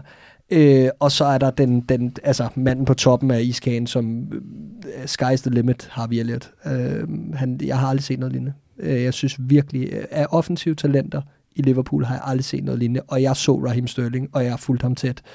Det der, det er, det er uovertruffent. Øhm, en fodboldhjerne og en modenhed, og så få fejl i en offensiv spiller, og et presspil af en så, og i gåsøjne, en arrogant spiller som ham, det er, det er helt fantastisk der bliver bare nikket og nikket og nikket og nikket herover. Fuldstændig øh, rørende enig. Men det jeg godt vil, vil, vil, vil hive fat i med Nico Williams, mm. det er, øh, som jeg nævnte før, man byttede rundt i midterforsvaret, mm. fordi Nat Phillips lad os bare være ærlige, han bliver aldrig Liverpool-spiller. Øh, han kan vi godt få en god skilling for, når vi sætter ham videre til en championship-klub på et eller andet tidspunkt. Jeg tror heller ikke, han bliver Premier League-spiller. Og han var på, han var på glat is øh, i starten af kampen. Han fik øh, Calvert-Lewin til at ligne det, Calvert-Lewin er, nemlig en røvdårlig angriber. øh, men derudover så, øh, så, så, øh, så, så var der noget nervøsitet. Ikke? Og det gik ikke at have ham ved siden af La Russie. Og der vælger man simpelthen at sige, jamen, Nico Williams, der står over for Richarlison, Mm. Du kan godt håndtere... At 50 han, millioner pund, ikke? Du kan godt håndtere at have, have en, øh, en lidt, lidt dårligere centerforsvarsspiller ved siden af dig, for ham har du styr på. Richarlison havde 34 boldberøringer i den her kamp. 12 vellykkede afleveringer. En vellykket dribling. Nico Williams tilbageløb var på altså, det, det højeste niveau, jeg har set af en bak siden Nathaniel Klein, og var der noget, han kunne, eller, eller kan muligvis, når han kommer tilbage mm-hmm. også, mhm. så er det det. Men det han også har, det er det offensive. Det, mm. De indlæg, de mm. havde strength-kvalitet. Han var arrogant på bolden på den helt sunde måde. Når du har begge de byggesten i dit spil i så ung en alder, wow mand, ikke? Fordi La Rossi, som jeg kan se rigtig mange har, øh, har forventninger til, der må jeg indrømme, der er jeg overhovedet ikke solgt endnu, fordi Ej, han er omskolet kant og defensiv, der er eddermame med store mangler. Nico Williams har nogle byggesten, som, øh, som siger bare to, men der er lang vej igen. Ja, bare, bare lige til, til det her med Nathaniel Phillips. Øh, jeg hørte hans interview bagefter, og det var bare så dejligt ærligt. Ja, det var ja, bare præcis. sådan, øh, prøv at, jeg havde sgu virkelig svært ved at følge med ja, altså, ja. i starten. Jeg mener, jeg var helt chokeret over tempoet, siger han, så det skulle jeg lige vende mig til, yes. og, det var, og det, var, det var bare så rigtigt. Ikke? Jo. Og nej, han har nok ikke niveauet, men han spillede så trods alt. Fuldstændig. Ja, det er altså også next level trolling, at, øh, og banter at hente en midterforsvar i, uh, anden, i tysk anden division til så at Hvor han stille er tredje valg, ikke? Ja, ja, ja. start mod Everton oh, we're all laughing at you. Men jeg skulle lige til at sige, nu er I altså nogle gribe, for vi har altså også øh, et, et nytårs, var jeg lige ved at sige, premiere, i hvert fald i den første udsendelse i nye år med Liverpool Watch. Det har vi den kommende uge, mm. og I er fuld gang med at æde jer igennem alt det gode stof. Så. men tro mig, Patrick Kilo, han kommer han aldrig nok, videre for øh, Curtis nej, Jones. Bare roligt. Så ham lader vi være lidt. Ja, men vi, vi må gå længere ned. Jeg vil egentlig bare i en, en stille, et stille tilføjelse til det her at sige, vi kan altså se, at ungdomsspillerne øh, for alvor blomstrer igennem, og ja, Carabao Cup er helt umuligt at måle på på den øh, skala, men vi kan altså se en masse ungdomsspillere, der tager et, et niveau op, om det er en bølge, om det ikke er en bølge, hvad, hvad det er med kulturen. Jeg vil bare sige, Måske er det Vitor Matos, der allerede er i fuld gang med at få sit arbejde til at få sig ud. Det jeg dig og Patrick Pino analysere. Lige præcis. Jeg vil bare sige, om ikke andet, altså, hvad kan man sige, afstanden op til første holdet, som jo var det, han var blevet ja, ja. ansat for at, at reducere, det er blevet markant mindre. Nå ja, men, men, men, men det synes jeg, der er en point i. Altså, ja. det er Pep Linders og, og, og, og Martos og, mm. og den her øh, øh, vej op til første hold. Og der er jo også en pointe i det her med, at, at Curtis Jones er skavser, og det betyder virkelig meget for ham at komme ind og spille den her. Yes. Nico Williams er fra Wrexham, det er heller ikke så langt fra, øh, fra Liverpool. Så er der selvfølgelig sådan en som Elliot, man skal ned til London for at hente. Øh, ham men det, boyhood ja, Liverpool. Ja, præcis. Altså. Ikke? Øh, ham der, øh, ham der øh, Joe Hardy, vi har hentet i Brentford, 21 år, han er også fra, øh, fra omegnen og så videre. Det gør altså noget ikke? For, øh, for, for, for, øh, for kulturen. Du, du sidder og slås med luften at vi ikke bare, jamen, jamen, det er fordi... At vi ikke henter ligegyldige spanier og finder og så videre. Nu,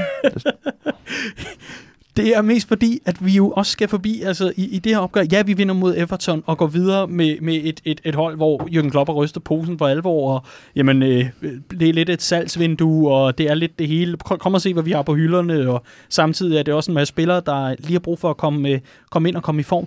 Og så fik vi altså også en debutant. Det er derfor, jeg sidder og fægter sådan, fordi vi skal simpelthen nå forbi Japan-nyt. Vi skal forbi... Jeg, jeg sidder næsten... Hvis jeg havde en gong, så havde jeg slået på den. Vi skal forbi Scouse Samurai. Vi skal selvfølgelig forbi Takumi Minamino. Han fik debut mod Everton. Og vi skal lige lidt ind på, fordi det er lidt man, man kan sige, det er ikke meget grundlag at begynde at vurdere, bliver han en succes eller ej. Men lad os prøve alligevel at dykke lidt ned i, i hans opgør her. Og hvad var det, han var, var inde og, øh, og, og gøre og gjorde nogen forskel? Jeg vil bare sige, du kan jo bare starte lige om lidt. Jeg vil mm. bare sige, jeg har aldrig oplevet en debut, der var så middel. Altså, det var fuldstændig, hvad jeg forventede, hverken mindre eller mere. Ja. Øh, og, og, og så er jeg ikke mere at sige til det. Værsgo, mm. Andreas. Nej, nej, men det, det, det, det sjoveste var, at jeg sad inden kampen og tænkte, hvordan stiller vi op i dag, og Minamino skal jo spille, men det skal køre i Stjone også, og så den plads og så videre. Og så, så langsomt så formede der sig et billede inde i mit hoved af, at han skulle spille angriber, hvilket han ikke har gjort før. Øhm, men han har ligget på den der øh, tippen af diamanten i, øh, i, i Salzburg, øhm, og det er i bund og grund den rolle, vores angriber spiller i Liverpool. Så det gav bare super fin mening, da han så øh, løb, øh, løb rundt deroppe.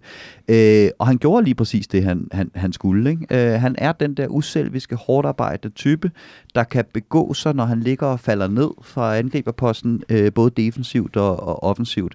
Så det gav super fin mening, at han var øh, reserve Firmino, og han er også en mere ren reserve Firmino, end, end øh, Origi for eksempel er, når han spiller på toppen. Så skal vi til at lægge nogle ting grundlæggende om i måden, vi spiller på. Mm. Der synes jeg, det var ret, øh, ret opmuntrende at se, at vi spillede når vi snakker om det her med, at, at de her unge spillere bare kan gå ind på et hold, der fungerer, fordi rollerne er så fasttømret og fast defineret, mm. så var det øh, fuldstændig, der var intet ændret i forhold til, om det var Firmino mm. eller øh, Minamino, vi havde liggende op. Men meget tydeligt, at han kommer ind på et hold, hvor han ikke er sammen spillet ind endnu. Ja, ja. Altså, fordi det er jo også minutter i benene, og ind og lære, øh, hvordan, hvordan det fungerer her. Jeg, jeg lagde bare mærke til, øh, i hvert fald også, hvad, hvad jeg sådan har, har kunnet forstå, hvad man nu har læst op på, mens man har glædet sig til den her debut, og, og glæder sig i det hele taget til at se, hvad, hvad han kan og hvad han vil. Øhm, det er jo også, i Salzburg i hvert fald har jeg, har, jeg, øh, kun, har jeg i hvert fald kunnet forstå, har han også været den, der i perioder har kunnet gå op ved siden af, øh, gå op mm. ved siden af angriberen mm. i, i, i systemet, mm. og så ellers falde ned igen. Jeg, jeg kan ikke lade være med at tænke på, om han måske er bedre suited lige nu, på, hvis vi altså tager ham lige nu, og i forhold til, hvordan Liverpool er kørende med, med de spillere, der bør starte ind og alt muligt andet, måske er, er bedre suited til 4-2-3-1. Altså, øh, ja. at, at det er der, han skal ind og ligge centralt, netop som det, erstatning for det, Firmino det, det fra også, tid til anden. Det kunne jeg også sagtens forestille mig. Øh, men jeg tror, at det, der er hans helt store styrke, er, at han, han kan det hele. Jeg tror, det, der mm. er rigtig vigtigt for Jürgen Klopp lige nu, og det vi så i Everton-kampen, er, at fysisk mangler han 10-20 procent, før han bliver suveræn på den her del også. Ikke? Før han kan gøre en forskel på den del. Og det tror jeg ikke, man har forventning om sker før mm. næste sæson. Så lige nu vil man nok ikke give ham for meget defensivt ansvar, kunne jeg forestille mig, og vil hellere spille ham på nogle af de offensive pladser, hvor det er lidt mere gratis, og det bliver formentlig til en masse indskiftninger, øh, og så noget kopfodbold fra start her til at starte med, medmindre at der sker et eller andet helt revolutionerende, mm. han falder mm. i, i hak lige pludselig.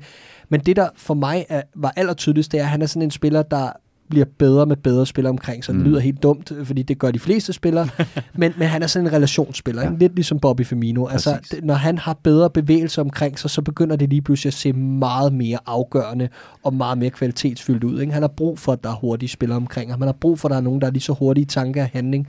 Så han er sådan en kombinationsspiller, der kan løfte os og, og putte cremen på toppen af iskagen i, i, i de her perioder af kampene, hvor det bliver svært. Og det så man vel nemlig også i opgøret ved, at han hurtigt fandt en, en, i hvert fald en lille relation. Det er meget meget, tyndt grundlag igen. Men en lille relation med Harvey Elliott, synes jeg, mm. et eller andet sted. Det var det Ja, her med de hurtige Origi kombinationer. Men, men, øh, men, men det er jo også interessant i og med, at det er Harvey Elliott, der har samurai-håret. Altså, Ja. ja. så, så øh, tingene giver mening. Men Riese, jeg, jeg kunne se, at du også lige har meldt ind på Ja. Minamino-snakken her. Ja, men, men jeg synes også nemlig, at han faldt ind i en rigtig god øh, relation med Lallana, altså som det her bindeled mellem, øh, mellem midtbane og angreb. Og jeg, jeg, der var sådan en tanke, der meldte sig hos mig, som var det her med, at øh, da vi gik efter Fekir og aldrig fik ham, der var jeg rigtig bitter, fordi Fekir var den, for mig den perfekte spiller, fordi han kunne spille 8'eren, og han havde nogle kvaliteter på den 8-position, som ingen andre af vores 8'ere har. Samtidig kunne han spille falsk 9'er som øh, en mere en-til-en erstatning for Bobby, og han kunne, kunne hjælpe med også at gå ud og spille på kanterne. Så når vi snakker om den her spiller, som øh, de tre forreste står hugget i sten, når alle er i form, helt klart. Men her har vi en spiller, tror jeg, der kan gå ind og afløse alle tre op foran, også Firmino, samtidig med, at han kan, han kan tage nogle kampe på, øh, på 8'eren, når der er brug for en type som ham dernede. Så jeg, jeg, det, der er med sig bare sådan en tanke om, at det her det var, det er en helt anden type end Fekir, men den rolle, som vi havde udset en til Fekir til, den tror jeg, vi fik dækket med ham. Jeg synes også, det er ret interessant i forhold til vores muligheder nu, i hvert fald øh, mm. i løbet af, af de kommende måneder, øh, hvor han forhåbentlig jo bare kommer ind i rigtig god form og viser, hvorfor han, han er blevet hentet til for et fuldstændig uhørt lavt beløb i øvrigt. Mhm. Men, men øh, netop at komme ind og være, at når øh, Firmino skulle ud og have den her pause, eller i hvert fald skiftes ud, at vi har nogle flere ting at rykke med, sådan så at en OEG-indskiftning ikke er det eneste, vi har i værktøjskassen, fordi Shaqiri åbenbart permanent er, er i stykker lige for tiden. Men, men, men at vi netop nu har et, et ekstra kort, sådan så at vores opspil til angrebet ikke længere bliver, bliver ramt af, at nu er Firmino altså ikke med inde på banen. Det, øh, det glæder jeg mig rigtig meget til at se. Men jeg, jeg er positivt stemt, øh, som man måske nok kan fornemme her. Jeg er i hvert fald også enormt engageret i det, fordi hold nu op, jeg synes vidderligt, at, at det er en, en transfer, der på mange måder, og nu skal jeg passe på, hvad jeg siger i forhold til det her, det øh, jeg, jeg, jeg synes, den giver så meget mening i forhold til, hvis jeg tager sidste sæson og den periode, vi havde i januar-februar, og, og tager den over på her, det var lige præcis en, en spiller i form, der kunne gå ind og gøre nogle af de afgørende ting, som en Minamino i form også vil kunne. Hvis det er det, der bliver the tricking point i forhold til at gå hele vejen, jamen så er det jo, øh, altså, transfer of Ja, ja, the, the decade, var jeg lige ved at sige. Der er trods alt et par stykker, der, der kan være med på den, men I ved, hvad jeg mener. Det er vidderligt øh, en meget, meget vigtig handel for mig. Hold nu op, jeg glæder mig til at se ham meget mere. Sammen. Uha, det, det er skønt.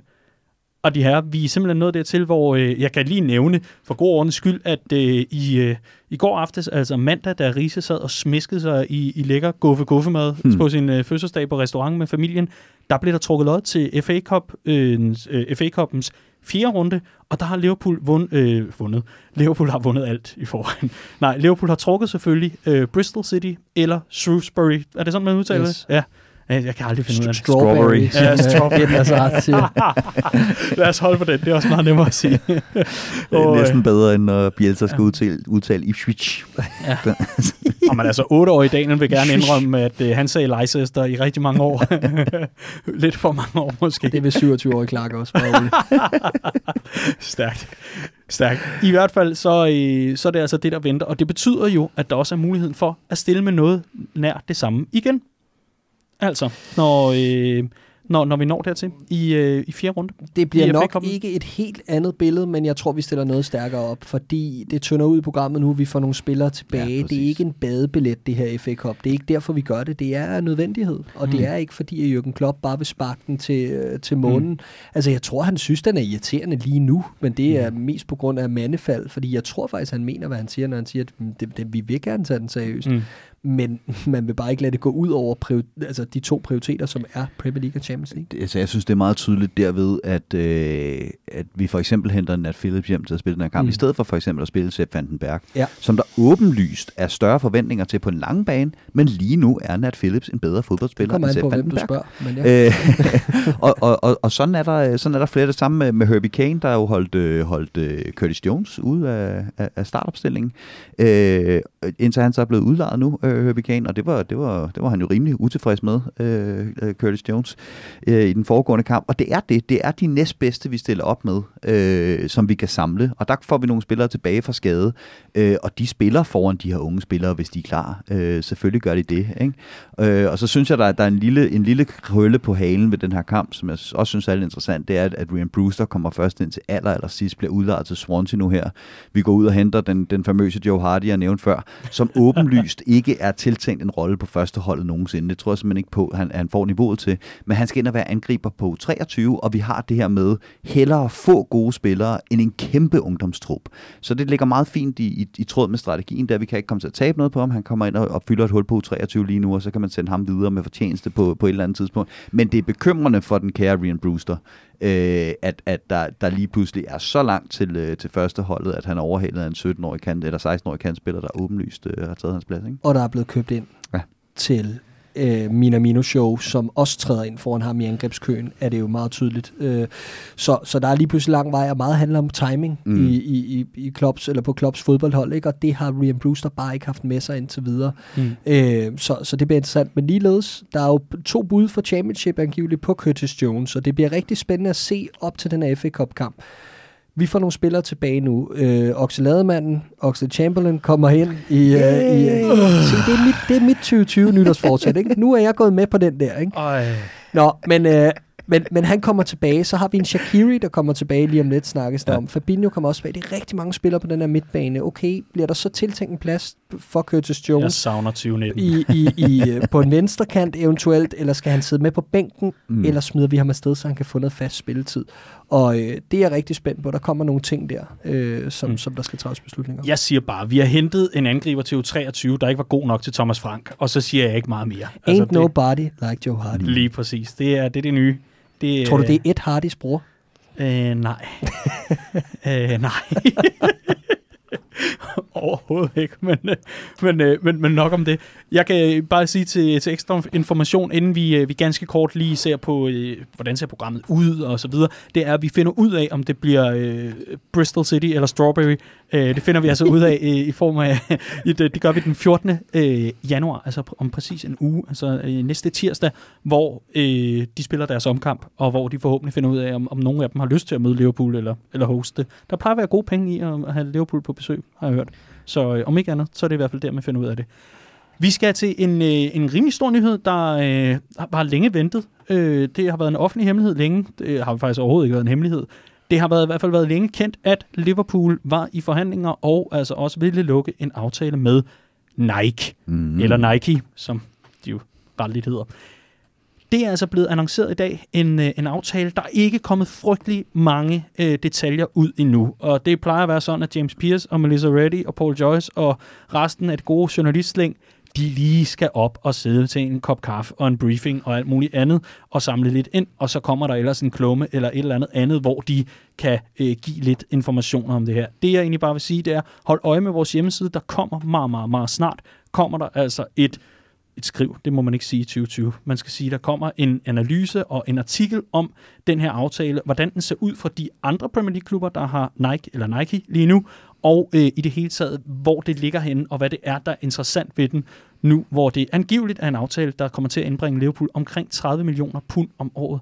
Jamen hør, det er jo langt mindre end det, vi kunne have fået for New Balance. Der er alle mulige gode grunde til det. I hvert fald hold øje med vores hjemmeside, hvor der også er fantastiske analyser fra mange af vores andre dygtige skribenter i hvert fald en aftale, som øh, vi kan se frem til, og så bliver det spændende at se, hvad, om, om det bliver øh, helt skød i forhold til designs, og om priserne kommer til at blive sky high, og man skal betale små 1000 kroner for en Liverpool-trøje, eller hvad det bliver. Vi holder skarpt øje med det, det lover vi. Huha, drenge. Vi har, et, øh, vi har simpelthen et, øh, det første opgør, vi skal se frem til, men inden da, der må vi jo sige, vi har været igennem så mange kampe nu, og det er trods alt lidt tid siden, at de er blevet spillet. Så jeg skal høre jer, skal vi ikke lige smide en karakter for den periode, der har været siden seneste udsendelse, Copcast-udsendelse, den 17. december kom den ud, og så til nu, som Michael Bertelsen ville have sagt. Hvad for en karakter skal vi give Liverpool for de her kampe? Som en stor vælling, eller risengrød, eller ja, hummersuppe? Jamen, jeg synes, det er rimelig åbenlyst, er det ikke det? At det er absolut topkarakter. Øhm, den risse i lakken, som der er snak om, det var det nederlag til Aston Villa i carabao og det var bare aldrig rigtig en negativ historie. Nej. Altså, så øh, jeg kan simpelthen ikke se andet end, at øh, vi har vundet resten, og er videre i FA-koppen med U12-drengene, ikke? Øh, og ja, altså, det er for mig et klokke, klokkeklart titan. Jamen, jeg er fuldstændig enig. Altså, det er... Øh, det eneste, der kunne have gjort den Aston Villa-kamp nederen, det, det, der, det, der er det faktisk lige før, det var godt, vi tabte til Napoli tidligere på sæsonen, for det ville fandme være nederen, hvis det var vores eneste nederlag den her sæson. Ikke? Altså, øh, men det var det ikke engang. Det var, det var, det var den anden øh, fuldstændig ubetydelige Mm. øh, nederlag, som ikke piller en døjt ved, at Liverpool er ubesejret den her sæson, øh, når, det, når, når det er vigtigt. Øh, så ja, øh, et, øh, et, et klart tital, og, og jeg synes, altså det her med, at vi går videre mod Everton, øh, det, det er sådan set bare krømmel for mig. Øh, Mm. jeg, var, jeg var helt nede med, at vi, vi, vi skulle ryge ud der, ikke? og jeg tror måske også, vi har, vi har gjort os selv en tjeneste ved at vende narrativet i den kamp til, at Everton havde alt at tabe, og vi var sgu Yes. egentlig ligeglade med, om vi tabte den. Det lagde endnu mere øh, øh, benzin på det her øh, kompleksbål, de har omkring, øh, Mm. om, omkring Anfield. Men de Og vinder jo aldrig på Anfield. Nej, og jeg, og jeg synes, det var, jeg tror, at, øh, at det var Morten Brun blandt andet, der skrev, og han synes, at vi var så, Liverpool er så langt foran i ligaen, at, at Klopp burde gå efter den her FA Cup. Det var så få Liverpool-fans, jeg så gå med på den præmis. Jeg synes, det var fantastisk at se det her med, at vi har købt fuldstændig ind på, at det her Klopp-projekt, det har nogle etapper, og vi har bare nået dem. Bang, bang, bang, bang. Mm. Og den etape, vi er nået til nu, der er det bare Premier League, der er det vigtige. Mm. Mm. Og Mm. mm. alle, alle risikomomenter i forhold til at nå den, skal bare reduceres. Mm. Mm. Så er det bare krømmel på toppen, at vi er så... altså, at vi er nået så langt, at, at, at, at selv tredje holdet kan slå, øh, eller to et halvt holdet, eller hvad vi skal kalde det, kan slå, øh, kan slå Everton. Så, øh, så et klart titel for mig.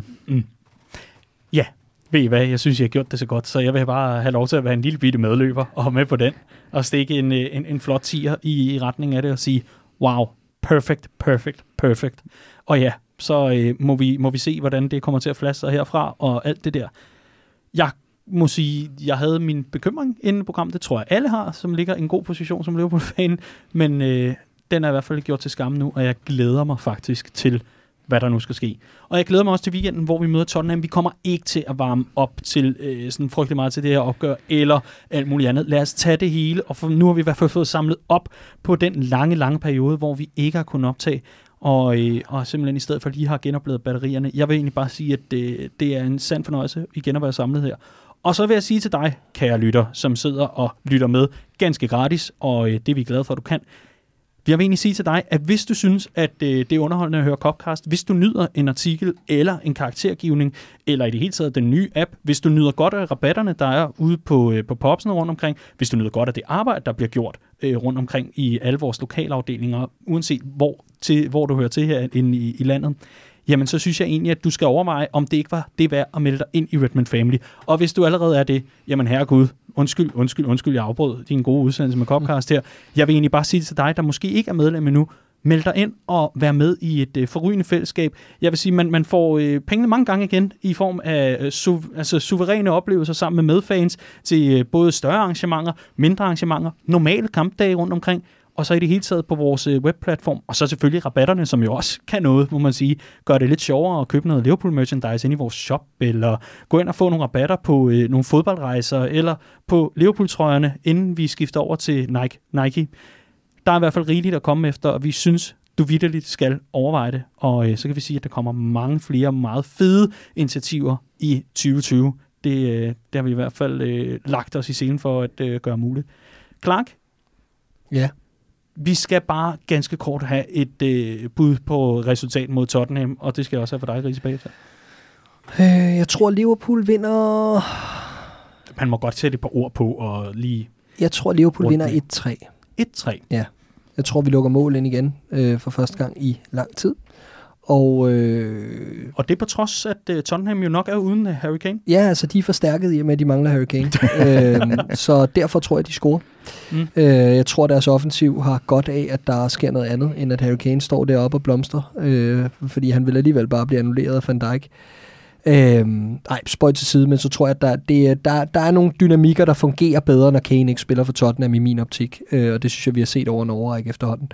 Øhm, så jeg tror, de scorer en enkelt, men jeg tror simpelthen, at vi er alt for gode i øjeblikket til det der Tottenham-hold, jeg så dem mod med Middlesbrough FA Cup'en, stille med et virkelig, virkelig stærkt hold, fordi de åbenbart satser på den her turnering, hvilket jeg godt kan forstå i deres situation. Øhm, men de har ikke meget ryg med i øjeblikket, og der er ingen selvtillid i de drenge der, så øh, jeg tror, Liverpool vinder komfortabelt ude mod Tottenham. Mm. Ja, altså kun en tåbe frygter ikke øh, Mourinhos bus, øhm, og der er noget, han vil elske. så var det at, øh, at stikke en kæppe i hjulet og, øh, på, på, på Klopp, som lige nu er den store dreng i, øh, i, i klassen øh, i Premier League. Øhm, og jeg tror, vi kommer til at se en, øh, en, en The Humble One være meget ydmyg i forhold til, hvad han vil have af boldbesiddelse. Øh, Nå, det tror du alligevel. det tror jeg. Vi skal ikke op og skabe den jeg tror, jeg tror, at, øh, jeg tror, at han vil være fint tilfreds. Han kan nøjes med omkring 30 procent, øh, og måske endda endnu mindre. Mm. Øh, men jeg tror, at ligesom, ligesom Clark, at, at, at kvaliteten vil skinne igennem. Øh, der er virkelig nogle problemer, især defensivt på det her Tottenham-hold, hvor der er nogle gamle drenge, der ser sindssygt tunge ud i, i øjeblikket. Øh, så jeg tror en, en 2-0 på Liverpool. Og jeg tror ikke, de har haft godt af det her Tottenham-hold at spille så meget hen over jul. Altså, det, det, den her chance, der var for at spare her i de, i de seneste kampe, den er primært blevet benyttet offensivt. Ikke? Øhm, så, så jeg tror, at det, jeg tror, at Mané og Salah og Firmino, der har fået den pause, de skulle have, øh, Jordan Henderson og så videre, Gini Wijnaldum, det bliver ja, Trent Alexander-Arnold, øh, mm. Robertson, Van Dijk, hele banden øh, op gennem det her første hold, som vi kender, haft rigtig godt af at få en puster, og så tror jeg, vi er klar til anden halvdel af sæsonen. Men det er jo også nu, hvor vi plejer, eller i hvert fald sidste år så Liverpool, der ja. restartede lidt i forhold Præcis. til det her med, med den her første og anden peak på sæsonen. Ikke? Så spørgsmålet er, om, om, om vi spiller til nødvendighed, eller om vi spiller den her kamp, vi ved, vi kan. Fordi øh, det, det kommer til at bryde kampbilledet, tror jeg. Der er ikke meget andet at sige end uh, tusind tak, fordi at, uh, I endnu en gang havde lyst til at være med i, uh, i Copcast, var lige at sige, i hvert fald fornøjelse at mødes med jer igen. Uha, det var godt lige at få startet det, det gamle maskineri op. Brum. Så herligt. Og, øh, og lige, øh, det er jo en fornøjelse at lave recap, når man vinder hele tiden. Så, så er det jo skønt lige at få samlet op. Men i hvert fald Clark James, Andreas Brøns Riese, mit navn er Dan Siglov, og vi er frygteligt tilbage i næste uge med meget mere Copcast. Tak fordi du lytter med.